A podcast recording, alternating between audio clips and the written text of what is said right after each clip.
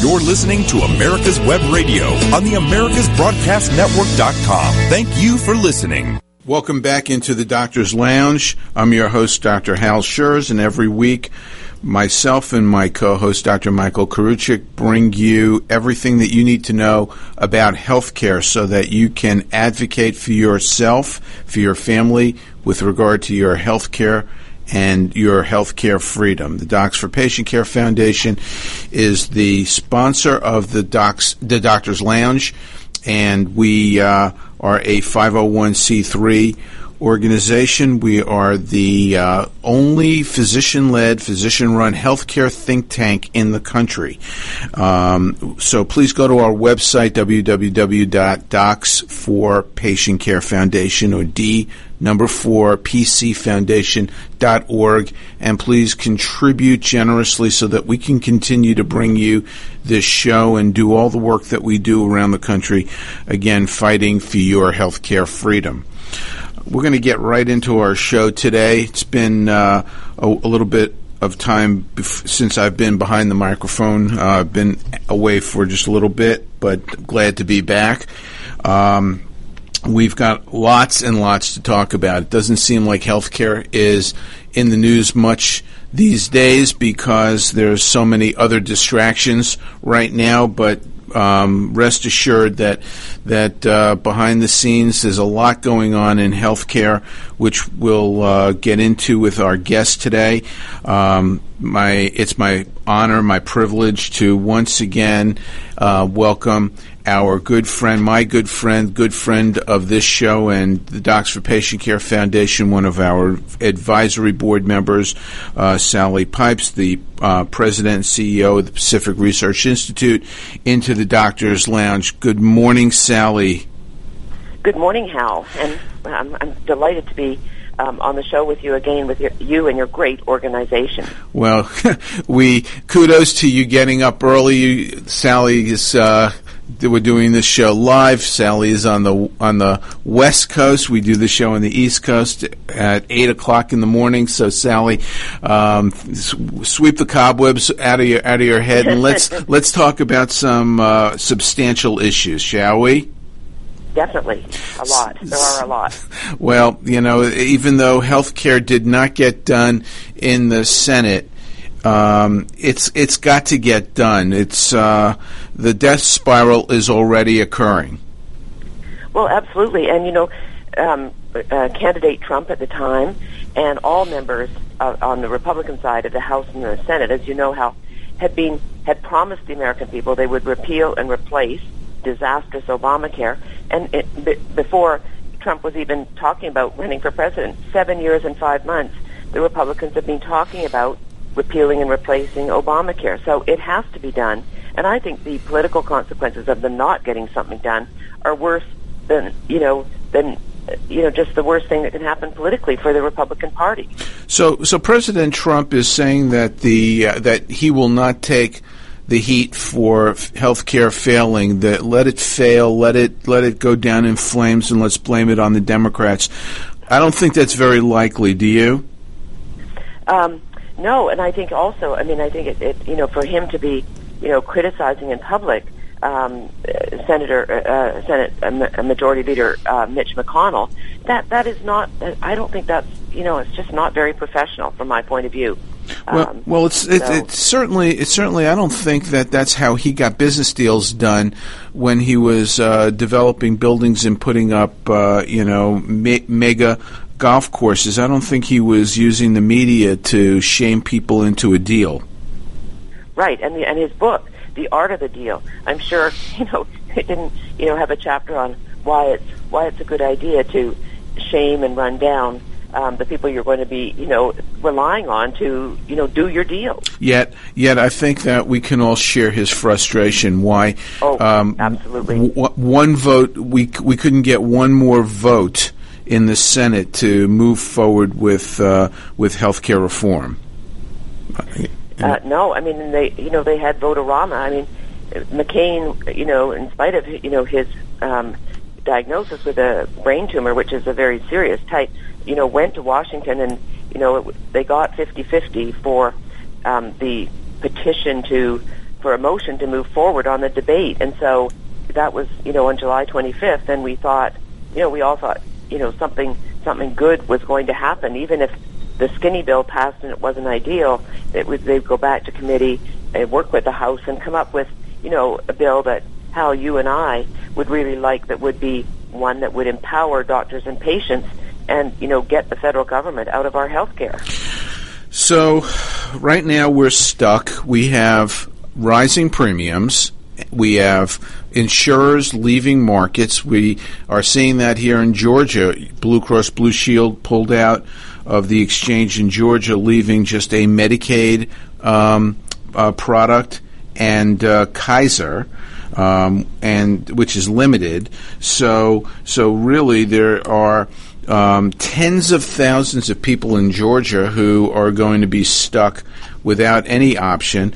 Um, this is happening all over the country. I think that there are now uh, a couple of insur- new insurers have entered some. Uh, some markets where there were no insurers, leaving just two counties in the country um, completely bare. So um, now, now we're seeing a cry around the country, around your state in California, towards single payer and resurrecting uh, those those uh, demons again. Well, you're absolutely right, Hal. I mean, I thought, and I, I don't know whether I never actually asked you, but I thought back in um, in, in 2008, 2009, 2010, when um, Obama uh, had become president and was talking about, you know, he was going to get health care done. In fact, he did without a single Republican vote. I always thought that his main goal was single payer, which is Medicare for all, or a Canadian style system where the government is the only payer for health care. I always thought that was his idea, and that with the ACA, he, he would be able to say, well, you know, we tried, you know, the exchanges, we tried the private market, it didn't work, and therefore we need a single payer system. I think I always thought that was his uh, goal, and now with all of what's going on in Washington and the fact that you know the Republicans weren't able to get a deal, single payer is in the news Hal every single day, and California was really you know leading the the the, the path um, with the um, introduction last February by two Democratic senators, uh, Ricardo Lara and Toni Atkins to introduce in the California Senate the Healthy California Act, which is a single payer bill that is even worse than the Canadian system because it includes no one needs a referral to see a specialist. Um, the fact they would include um, uh, dental care, pharmaceutical care, at a whopping cost of $400 billion a year, m- more than double the entire budget of the state of California. So, and it did pass the California Senate. People say, well, it's done because um, Speaker Anthony Rendon, um, you know, decided not to move ahead with the Assembly for the votes. But in fact, people don't realize that in California we have a two-year legislative um, cycle, and so the, now the pressure from the nurses is for Rendon to bring it back to the Assembly uh, this fall or early next year. So it's not dead, and we're seeing it, you know, at the federal level with with Bernie Sanders. We're seeing it in Michigan with Conyers. We're seeing it in Washington State, Calif- um, Colorado. Their um, single-payer initiative amendment 69 went down last November 8. But it's but it's really everywhere, and it's very concerning for for me as a Canadian who grew up under the system. But the fact that doctors seem to be supporting, based on the latest polls, the whole the Merritt Hawkins poll seem to be, you know, have really reversed their views and supporting single payer, I don't think most of them have any idea what it means for them as doctors. Okay, so let's let's try to take this apart and take this one step at a time. That was a, a, a good overview of what's happening and, and what the landscape is regarding single payer. So, um, why do you think that um, this is gaining momentum? Well, I think um, I think it's gaining momentum because, you know, the Republicans have the presidency, they have the House, they have the Senate, they have many of the governorships around the country. But, you know, with all of the toing and froing um, about about the, the Republicans not getting a deal, the fact that, you know, as you said, premiums are going up, and premiums, deductibles going up insurers getting out. This is not because of President Trump. As you know, Hal this has been going on starting in 2015, 2016, way before um, uh, Trump was even elected or became president. This is because insurers were losing a lot of money because of the uh, the fact that young people didn't sign up, and so you know there's been a lot of frustration, and people think, well, you know, we we don't like Obamacare. Um, these problems, we could have lower premiums, lower deductibles, and all kinds of coverage without having to you know do any paperwork. Um, and doctors are thinking it's simple. Um, docs have been moving, as you know, away from their private practice, going into um, hospital, you know, being bought up by hospitals. And so there's, you know, this this this thought that oh well, just having one payer will be so simple. Well, we have a big example of single payer in this country. It's the VA, and how is that working for doctors and hospitals? Not very well, is it? No, it, I mean it's it's not, and you know they've just you know reauthorized on a temporary basis the the Veterans Choice Bill, but vets were supposed to only have to wait 30 days in order to see um, a doctor in private you know private practice if they couldn't if they were on a waiting list for 30 days or more um, on the VA system. In fact, do, uh, patients, the vets are waiting on average 45 days, and it's been even with this, it's not. Um, it's it's not it's not working for our vets who you know have given up so much for our country. Yeah, let me. And, and this is what it means. Well, you know, let me let me give you some inside baseball as far as a veteran's choice. Um, I have a um, a resident um, who uh, is is on my um, service at the hospital right now, who has uh, recently been at the Veterans uh, Hospital on a rotation, and she and a few other residents tried to call in as secret shoppers into the Veterans Choice program to try to get into it they couldn't get through. They couldn't even get through to um, try to get an appointment. So, so this this is all smoke and mirrors. It sounds great. It sounds like this is a great first step, but this is exactly like the you know the Medicare or Medicaid. What good is a system? You have a card, but if you can't get into it, what good is it? And that's the problem. And that that is, yep. And you know, and and uh, you know, I have I have a you know my my own perspective on why this is gaining steam. First of all, um, I, I criticized the survey, the Merritt Hawkins survey. Um, they only had a thousand respondents, and I think that the people who responded are the it's a it's a biased, skewed study. You know, it's the ones who are either the most fed up or the ones who are working for hospitals already and who really have no um, clue what's going on. You know, the ones the people who are working, who are who are actually um, seeing patients and busy like myself, we don't have time for these stupid surveys. So, so I, I really think that this is this is a biased um, uh, analysis. But the, you know, never never leave a sensational story alone if you have a chance to capitalize it. It's the that's the corollary to never let a you know a crisis you know uh, go go. Uh, you know, un, un, unchecked. But the thing that you know I, I really see, it, which is that the younger doctors, and we're going to I'm going to finish what I'm saying, then we're going to come to a break and we'll pick this up. But the younger doctors are being brainwashed in medical school and in residency, and they they believe that it's better to have a single payer, the government taking care of patients, than than um, than people having free choice, and they they view the United States as the only backward country in the world instead of the leader in healthcare in the world, and that's the big problem. So, Sally, I'm going to get you to um, comment on that when we get back into the next segment in the Doctor's Lounge. The Docs for Patient Care Foundation is your way to join the fight and become a member of an organization created by doctors for patients dedicated to fighting for your healthcare freedom and preserving the doctor-patient relationship. Get a pen and paper. Write down docs4patientcarefoundation.org. That's D-O-C-S, the number four, patientcarefoundation.org. Go to our site and please make a generous tax-deductible donation and join the fight today. Thank you. Whether cruising the strip in a 57 Chevy or taking the family on a vacation in a 71 Oldsmobile Vista Cruiser, you need to tune in to Classic Cars with Steve Ronaldo and Jim Weber every Saturday from 8 to 9 a.m. on americaswebradio.com. The Docs for Patient Care Foundation is your way to join the fight and become a member of an organization created by doctors for patients dedicated to fighting for your healthcare freedom and preserving the doctor-patient relationship. Get a pen and paper. Write down www.docsforpatientcarefoundation.org. That's www.docsforpatientcarefoundation.org.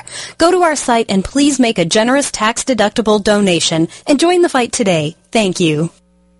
You're listening to America's Web Radio on the AmericasBroadcastNetwork.com. Thank you for listening. We're back in the Doctor's Lounge with my special guest today, Sally Pipes, the President and CEO of the Pacific Research Institute. We're talking, of course, about healthcare and single payer and what we're facing right now around the country with progressives who are trying to uh, to get this message across. Sally, why why does the left win the messaging battle in in all social areas in this country?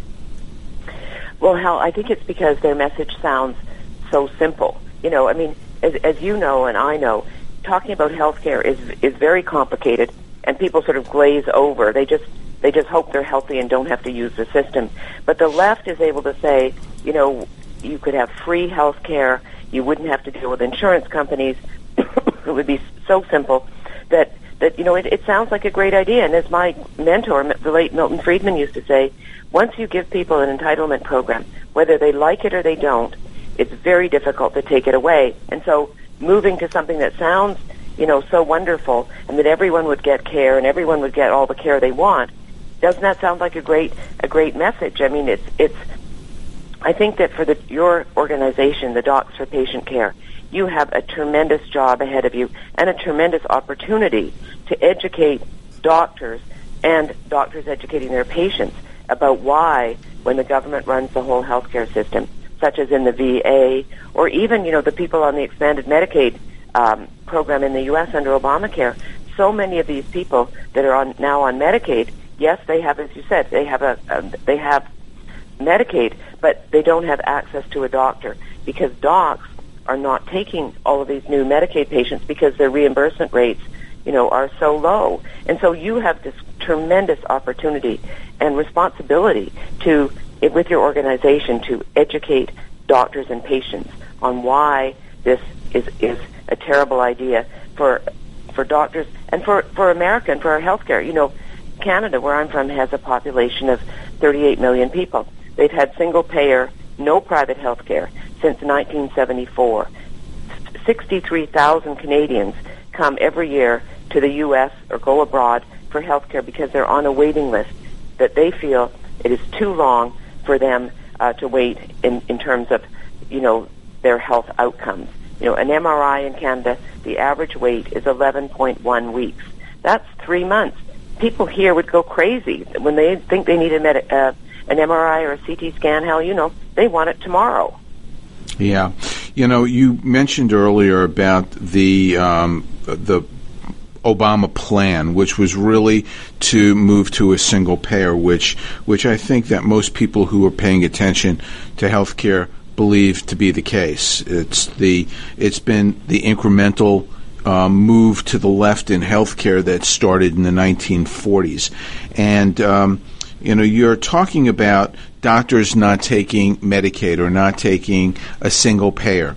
You know, if it, it's this is the the the battle really because the left is hoping that that we get to the point where doctors are employed by hospitals and we're seeing already that um, more doctors are employed by hospitals than are in private practice. And we're moving in that direction and we're educating the students and the residents to to um, believe that the, it's better to go ahead and have the government provide care just like the rest of the world.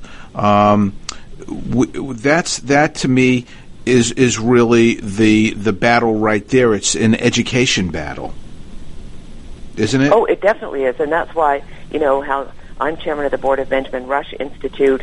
You're you're involved. That's Beth um, Haynes, who is the um, who's really you know been running the Benjamin Rush Institute, you know, for several years.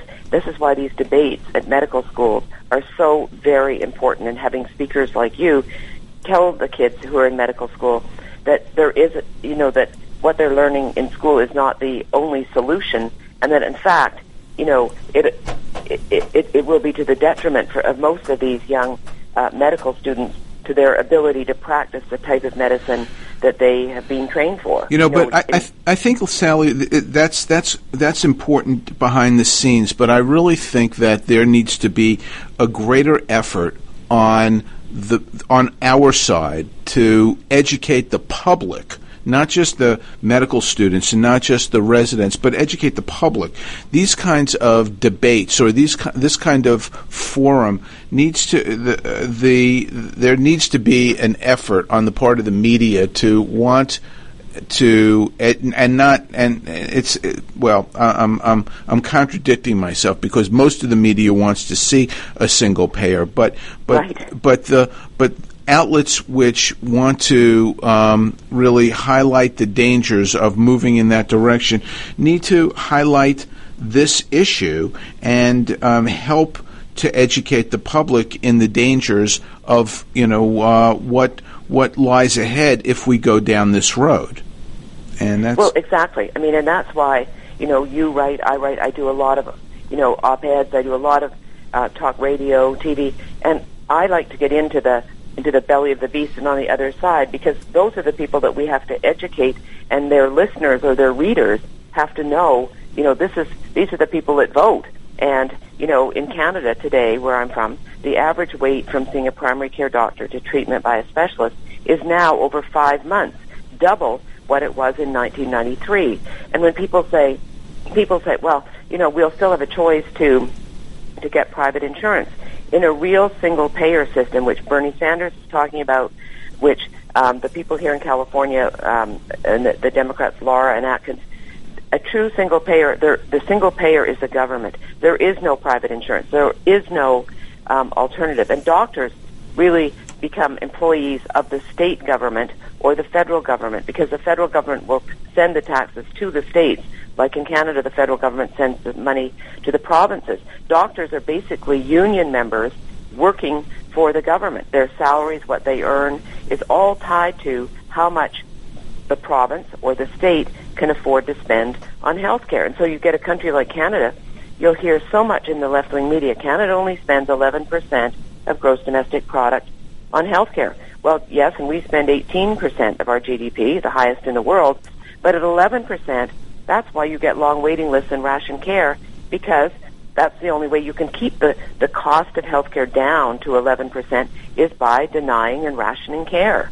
PJ O'Rourke, O'Rourke said, if you think that health care is expensive now, wait until it's free. Absolutely, and we, it, there's no question that we will, we, patients will have the same problems. They won't have the latest, you know, the number of MRI machines per capita in Canada, CT scans, positron emission tomography scans. All of these things are, you know, not the latest that that that that is out there because government can't afford it, and and the um, and the waits the waits are so long, and so is that what we want? Absolutely not. The American people need to know, and that's why, as I say, it's up to people like you, Hal, and all of your group at, at Docs for Patient Care, you've got to write for the mainstream media because the Washington Post, um, all of these newspapers, Fortune, Bloomberg, they're all out there, you know, commenting and writing on why this is a good idea. And we have to educate people so that they can make good decisions when they go to the, the voting booth that this is not in the best interest of their health. So this idea failed miserably in Colorado by a by a four to one uh, uh, margin, 80, 80 to twenty. Um, right. And um, in Vermont, it it uh, it did not, which is Bernie Sanders' state, which I find really ironic. that yes. that here they they the governor there pulled the plug on that program because it would bankrupt the state, and yet Bernie Sanders is doubling down and wants this nationally. So so um, this is when when the the rubber meets the road and people actually are are confronted with what this really will mean to their to to the economy to to their individual health care um, this has not gained a lot of traction. What what are you are you concerned that California is different? Well California I don't know how. I think it's about ready to roll into the Pacific Ocean. I mean, we hope continue to because because it's you know it's a, as you know it's a beautiful place place to live and a, as an as a great attraction for people who you know want to live on on entitlements. But I think um, you know in California, I mean California is the most democratic state in the nation. Um, we used to say, "As goes California, so goes the nation." From a good point of view, now I say, "As goes California, so goes the nation." If we get single payer, um, it's going to be a catastrophe. You know, for doctors are either, as they have already under Obamacare, retire early, or they could. The best doctors will move out of the state of California and into Nevada, Arizona, and all kinds of other states. And the the best graduating doc medical students and residents are not going to come to you know University of California, San Francisco, UCLA to to, to practice to practice medicine because they wouldn't they won't be able to to um, practice the kind that they that they would want because of controls, you know, on on cost. And we've seen, you know, um, California is just. I mean, the Republicans don't. I mean, the Democrats have a super majority in the Senate and the Assembly. So would um, Governor Brown vote if this um, Healthy California Act goes through, comes up in the Sen- in the Assembly later this year or early next year and passes? Would he sign the bill? I think that he wouldn't because he knows $400 billion, over double the budget of the state of California. Where is that money going to come from? It has to come from increased income taxes and a 15% payroll tax. And this is when the rub- where the rubber meets the road, when the people understand, the electorate understands what it means to their, to, what it's going to mean to their tax bill. You know, it's it's really um, a, a, you know the states need to be laboratories for change in the country, and um, and in, in, in some ways, I, w- I wish it was in California because it it's it's such a huge economy, and yet I would love to see a state embrace single payer, and and just show how miserable the people there are, and how and what an utter failure it will be. But but um, you know, to have it happen in California is almost uh, catastrophic. And uh, Well, and then well, we're coming to a hard in break. So get this last thought in, and then we'll come to the break. No, because it is, but it's it's a lab. It's a, a huge state, and we have to hope. I'd rather it happen and fail in a smaller state because you know these things are, as I said, they're just very difficult to turn, even when they're not working. Absolutely. Well, we're going to get more into the single payer and some other healthcare topics when we get back in the next segment in the Doctor's Lounge. So please stay with us. The Docs for Patient Care Foundation is your way to join the fight and become a member of an organization created by doctors for patients dedicated to fighting for your healthcare freedom and preserving the doctor-patient relationship. Get a pen and paper. Write down docs4patientcarefoundation.org. That's D-O-C-S, the number four, patientcarefoundation.org. Go to our site and please make a generous tax-deductible donation and join the fight today. Thank you. This is Lawyer Liz. Join me each week as we discuss drones, the Internet of Things, and all the technology in between. It's Buzz Off with Lawyer Liz, Wednesdays at 2. The Docs for Patient Care Foundation is your way to join the fight and become a member of an organization created by doctors for patients dedicated to fighting for your healthcare freedom and preserving the doctor-patient relationship.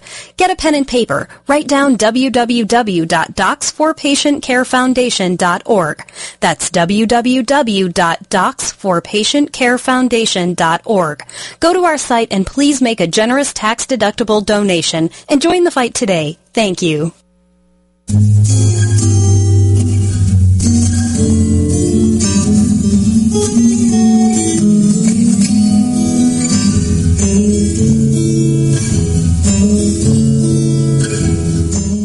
Thanks for staying with us in the Doctor's Lounge. My guest today is Sally Pipes, and we're talking healthcare. Sally, um, we'll finish up on, on single payer. I mean, we can talk on and on about it, and you know, and get into a uh, a continuous circular argument because you and I know how bad this is, and you've lived it and, and experienced it. But I, I um, just today, um, the state of Oregon has. Uh, uh, decided to um, change their requirements for free um, education. You know, this was the the the another one of Bernie Sanders' uh, big um, campaigning points that uh, higher education would be free for everybody, and Oregon embraced it, and now they're realizing that there is no such thing as free. Somebody's paying for it, and um, and so now there's there's uh, changes, and and people are going to have to start paying. Isn't that exactly what single payer health care is all about? Well, absolutely, Hal. I mean, Oregon is you know if, if we think California is green, um, Oregon is, is green in terms of it gets a lot of rain, it has a lot of forest, but it's it, you know a lot of the bad things that have gone on in healthcare and bills that have come before their legislature have all been um, very, very liberal. So when a state like Oregon, you know, finds that these programs that they've always embraced are not working, I think it's a wonderful, um, um, it's a wonderful thing. And it's a learning opportunity. Learning opportunity, exactly. And so, you know, there's just no way that all of these things that people want for free are free because people have to pay for them. And and um, you know, we certainly saw you know, Governor Shumlin, the former governor of Vermont, um, as you said, Bernie State. I mean, when he figured out what the payroll tax increase would be, what it would mean to business in the state of Vermont, he had to pull pull that. And in Colorado, Amendment 69, you know, the Democratic governor John Hickenlooper, he came out against Amendment 69 because he knew what it was going to do. It was going to double the budget of the state of Colorado. People came to their senses when they when they understand that's why your job is so very important. Well, all of our jobs are very important to, to really get out the word, but you know, it's I'm I'm I'm so tired of listening to their their lies to support their desire to get to a single payer. The the mantra that we're the most you know the only democracy in the world that doesn't have single payer, where the um, where our healthcare is ranks you know in in the at the at the bottom of the of the first uh, you know quartile um, internationally in healthcare. You know these are such tired and and and uh, and over overused lies that that somebody really needs to um, be in a position to call them out and make them defend them when they get up there and say them. Oh, you're absolutely right. I mean, though, the idea about life expectancy in, in, in the United States, about infant uh, mortality, all of these things can be disproved from what, what you hear um, from, you know, the Commonwealth Fund and these various various groups because they, they are lies, and you have to, when you're doing this kind of research, how, as you know, you have to compare apples to apples, not apples to oranges. And, you know, people come from all over the world, as I mentioned earlier, from Canada, from all over the world, because we do have the very finest healthcare in the world. The research, development, all of the innovation takes place in this country, not in France or Germany or Canada. And so we have to keep this this um, this open uh, because we are the um, incubator for the best in healthcare, and we have to refute uh, the lies about you know we're we're so low in infant mortality. We're, we have very low life expectancy. As you know, um, Lancet Oncology has shown over and over again that cancer survival rates five years out are the highest in the United States, not in you know Tanzania or not in Morocco. We're not in England. In England, Uh, right? Exactly. And England is suffering huge uh, waits and problems with their with their national health service.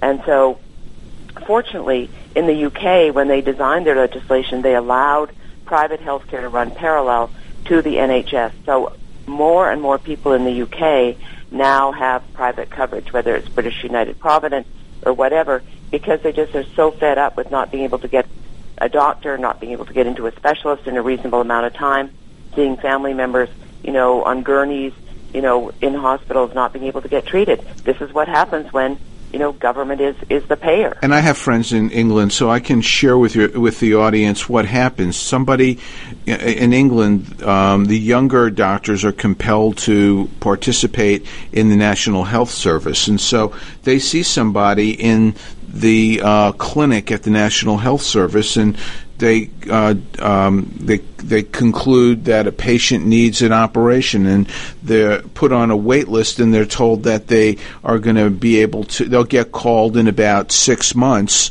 for their surgery, and it doesn't necessarily even need to be elective surgery. It can be somewhat um, not not emergency, but urgent surgery. It's still a very long wait, but they but then in the next breath they'll be told, well, you know, this afternoon I'll be in my private office and you can come down the street and we can probably get you in this week.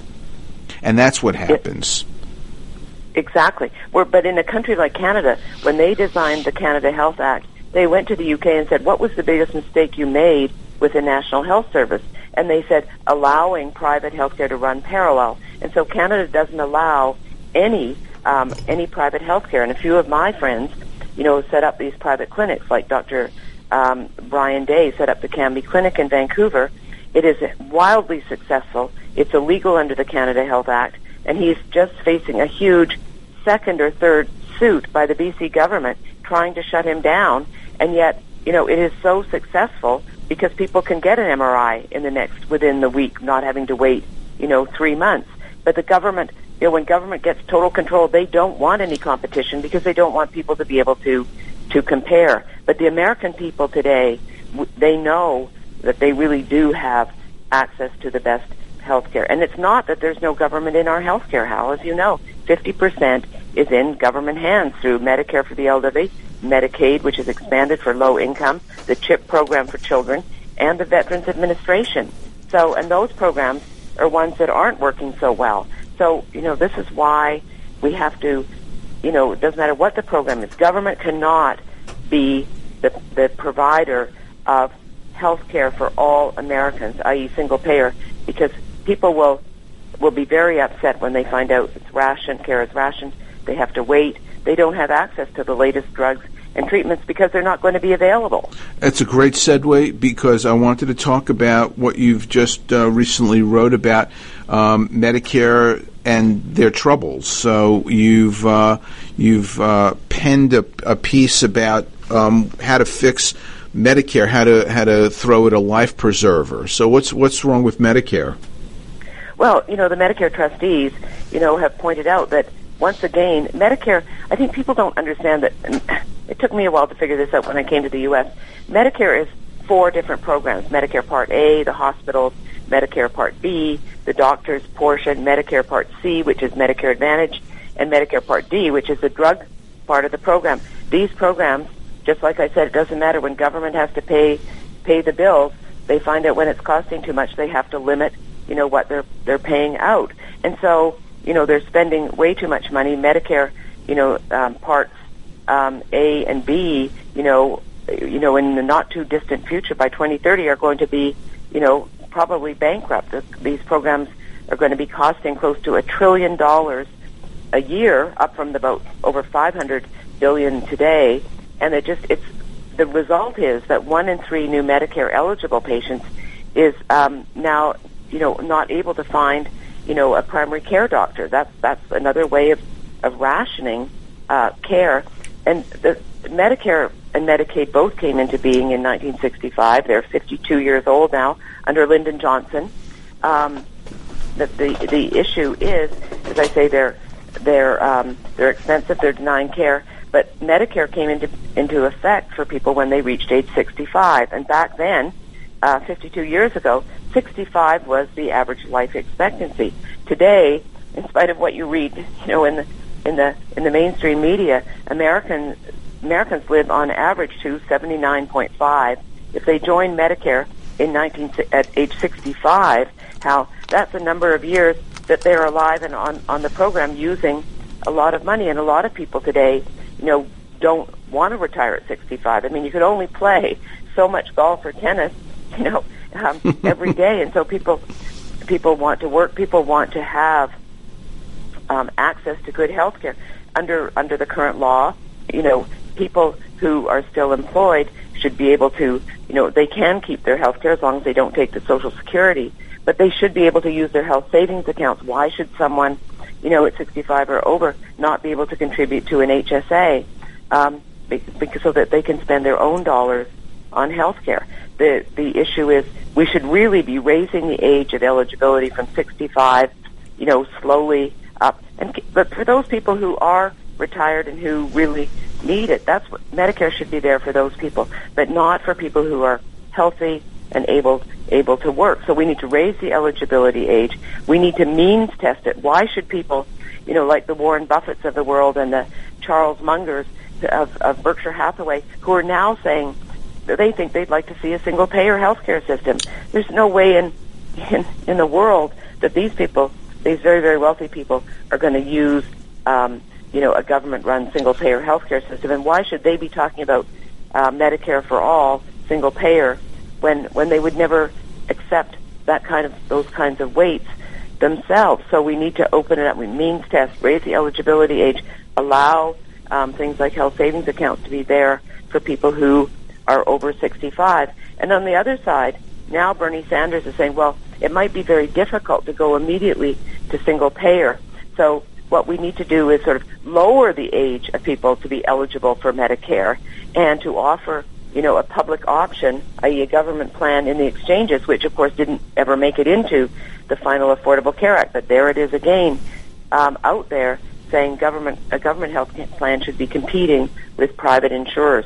So we need to completely redo Medicare because that program that is 52 years old is not working um, today, and it's very, very expensive. And, and as I say, it's becoming more and more difficult because doctors are in, on increasing numbers are not taking Medicare patients because the reimbursement rates, you know, are much lower than they get for um, treating people with private insurance. Then you have some of these people like the the um, congressman from Hawaii who's talking about Medicaid for all. That's even worse than Medicare because the doctors are reimbursed about you know 38 to 42 percent below what they get for treating private patients. For Medicaid patients, Medicaid patients are having to use emergency rooms, which is what President Obama wanted to get away from. It's very expensive care because they can't get doctors.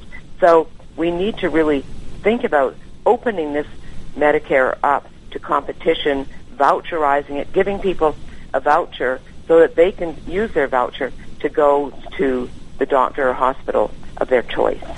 You know, my head is spinning just listening to you talk about all this, and and I know exactly what you're saying, and I'm just thinking about what the average person who's not medically um, oriented is is is thinking about this, and you know, no, it, it's no wonder why the the uh, the left can get away with what they're trying to to uh, to perpetrate on on our country because this is so complicated, and it really it really um, I think un- it it just uh, speaks to why the government shouldn't be involved in healthcare and why healthcare needs to be an individual matter.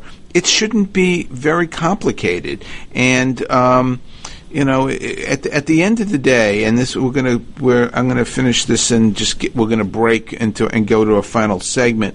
At the end of the day, healthcare is a very personal uh, matter between a patient and the doctor, and there shouldn't be an insurance company, there shouldn't be a, do- uh, a government, there shouldn't be any special interest between the patient and the doctor, and we shouldn't be looking at all of these Rube Goldberg ways to try to figure out how to make it work because it really isn't that complicated. So stay with us, and we'll finish up in the last segment in the Doctor's Lounge.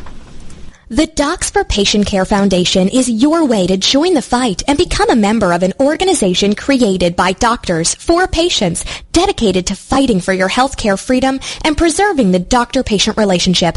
Get a pen and paper. Write down docs4patientcarefoundation.org. That's D-O-C-S, the number four, patientcarefoundation.org. Go to our site and please make a generous tax-deductible donation and join the fight today. Thank you. Did you miss a show that you really wanted to hear? All of our programs are available for download on americaswebradio.com and on iTunes. You can listen to your favorite programs on americaswebradio.com anytime you like. This is Lawyer Liz. Join me each week as we discuss drones, the Internet of Things, and all the technology in between. It's Buzz Off with Lawyer Liz, Wednesdays at 2. The Docs for Patient Care Foundation is your way to join the fight and become a member of an organization created by doctors for patients dedicated to fighting for your healthcare freedom and preserving the doctor-patient relationship.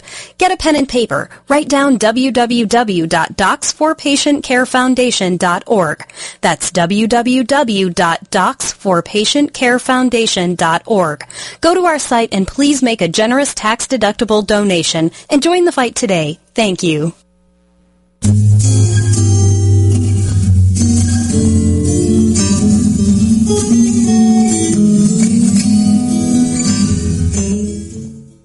You're back in the Doctor's Lounge.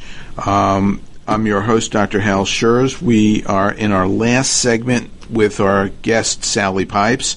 Um, I wanted to uh, just have people come to the Docs for Patient Care website, especially um, uh, the the primary care doctors. We're putting on a uh, our second annual direct primary care symposium, our uh, nuts and bolts 2.0. Um, this is volume two or or um, round two of this. We last year we had a, a superb meeting, um, which was really the the preeminent meeting of, of this subject in the country, and through uh, generous grant from the Physicians Foundation, we're um, we're reprising the uh, meeting, and we'll be having this in Orlando, uh, October 13th and 14th. So. Um, for those of you who are primary care physicians, or um, and we've opened it up to non-physicians as well. Um, you can uh, get the information on our website d4 number four d4pcfoundation.org, and it, you'll learn about an alternative to what we've spent three segments talking about, which is government run healthcare. Um, direct primary care is, in my opinion, the answer to Medicare and the way to rescue it, Sally Pipes. Well, excellent, Hal. I mean, these are the things, I mean, having educational um, opportunities for doctors, giving the alternative view, such as direct primary care, certificate, the conference you did on certificates of need for, for hospitals. These are all really, you know, important issues that, you know, docs don't hear the real story. And so it's so, so very important. And I think the, the next thing that you need to focus on and where you, you need to get a lot of support is for, you know, educating docs on why single payer Medicare for all is going to be a disaster for them and they have no idea what it's going to mean for what they're paid, how they practice medicine. Um, you mentioned this will be your 2.0. I mean, my, my worry is that, you know, if we don't get something done to repeal and replace Obamacare, you know, some of the plans that are out there right now that are going to come up for discussion after Labor Day are really Obamacare repairs, Obamacare fixes, Obamacare 2.0. Your Obamacare, your um, DPC, your, um, Doctor Patient Care 2.0 programs you know, are positive. Obamacare 2.0 are very is very negative. Oh my gosh, absolutely. But you know, we earlier we were uh, we just briefly mentioned about the insurers leaving the marketplaces, and in Georgia, we're we're um, uh, where the, the state is looking at as many as 100,000 people without insurance, and and they're scrambling. They have no place to go, and so you know w- this is right now. I'm involved in in uh, an initiative to uh, to try to change healthcare here in Georgia, which we'd like to see happen around the country,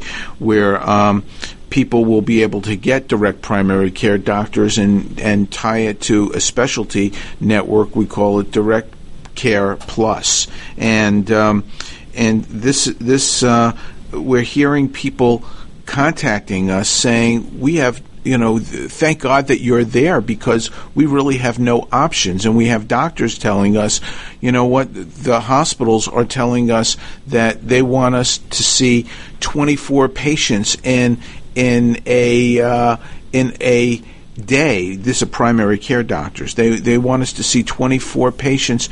Uh, t- uh, up to up to 30 patients in a day, and a primary care doctor can't see that many patients in a day. And they're they're putting the screws to them and saying, "No, you've got to see more and more people because we are not making enough money on you, and we need you to um, uh, work harder." and that's churn. the only way churn. churn. That's exactly right. That's the only way that they can they can maintain their their um, uh, their income. The the the hospitals are are really uh, the the new power brokers of healthcare, and they are employing doctors, and they are. Um, you know they're they're making record profits as you can see if you go into any city in this country uh, and drive around you you don't you don't see you know in a large city 20 hospitals anymore you see three hospitals or four hospitals they've all consolidated and and uh, right and this is and this is the the the trend that um, that happens when we're moving away from a, a, a, a market where there are choices.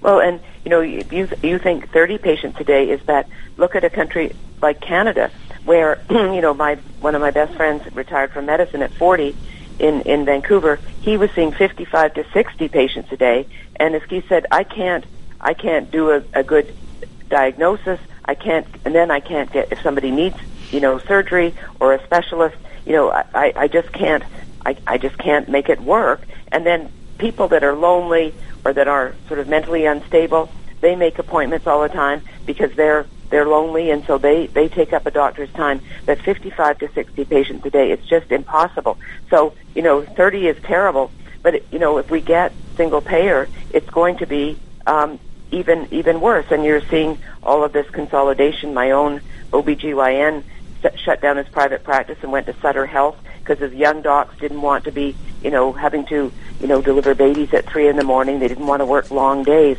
49% of graduating residents are now joining hospitals. We've got to reverse um, this tide because it's bad for patients and it's bad for for healthcare in America, and that's why um, how what you're doing is so important. We need many more of you. You know, Georgia is a great um, you know, incubator. But we've got to get, you know, little platoons everywhere working working on this, educating people. So, Sally, um, we're ne- we're nearing the end of the show. I would like you to um, predict what's going to happen in California with single payer.